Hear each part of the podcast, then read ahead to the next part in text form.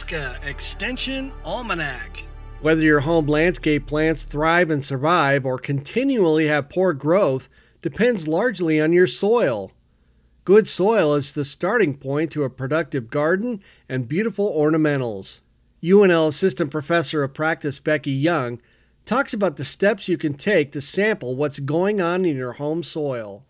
So, whether you're looking to establish a new garden, modify existing landscape, or just rectify a problem that you have in your garden or lawn or you know vegetated areas, a great way to solve that is by collecting a soil sample and sending it off for a chemical analysis. This helps you better understand what's going on in your landscape and how to apply soil amendments uh, more properly. Um, so the tools you would want to have if you're going to be sampling in your landscape are a bucket, a hand trowel or shovel, or maybe a soil knife.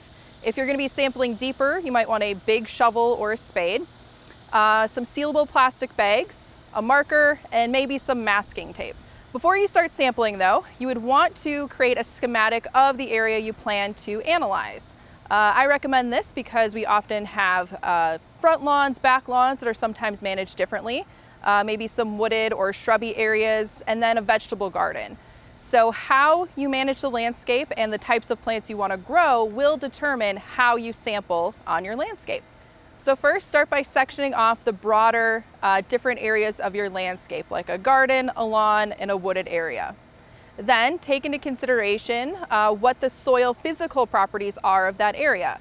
Is one part of your garden have a higher clay content than another? Because if so, you'd want to sample those differently.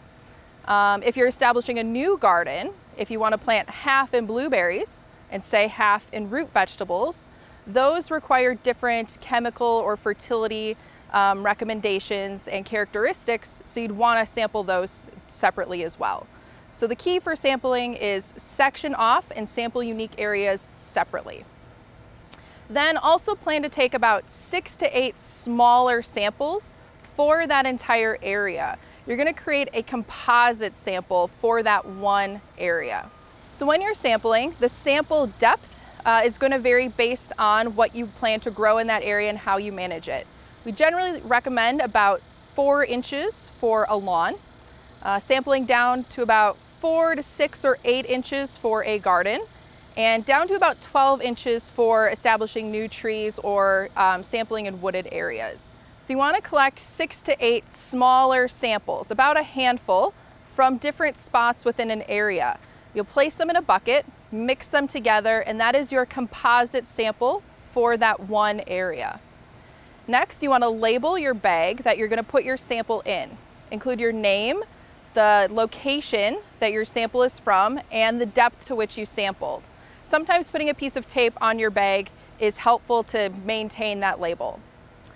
Uh, using a quart or maybe a gallon sized sealable plastic bag, put in two to three cups of your mixed sample, seal it, and send it off to a reputable soil testing lab. There are several soil testing labs across Nebraska, um, and all, most of which focus primarily on agronomic soil testing and recommendations, but often provide uh, nutrient recommendations and management suggestions for lawns and gardens. Most labs charge about 15 to $25 per sample for a standard suite of chemical analyses. Some will even offer a small soil testing kit that you can have shipped to you. It includes guidelines and tools for you to collect your sample that you can then put your samples in and send it back to the testing lab. For Nebraska Extension Almanac, I'm Brad Mills. Nebraska Extension Almanac is a production of IANR Media and Nebraska Extension. For more information on how your university is serving Nebraskans, go to extension.unl.edu.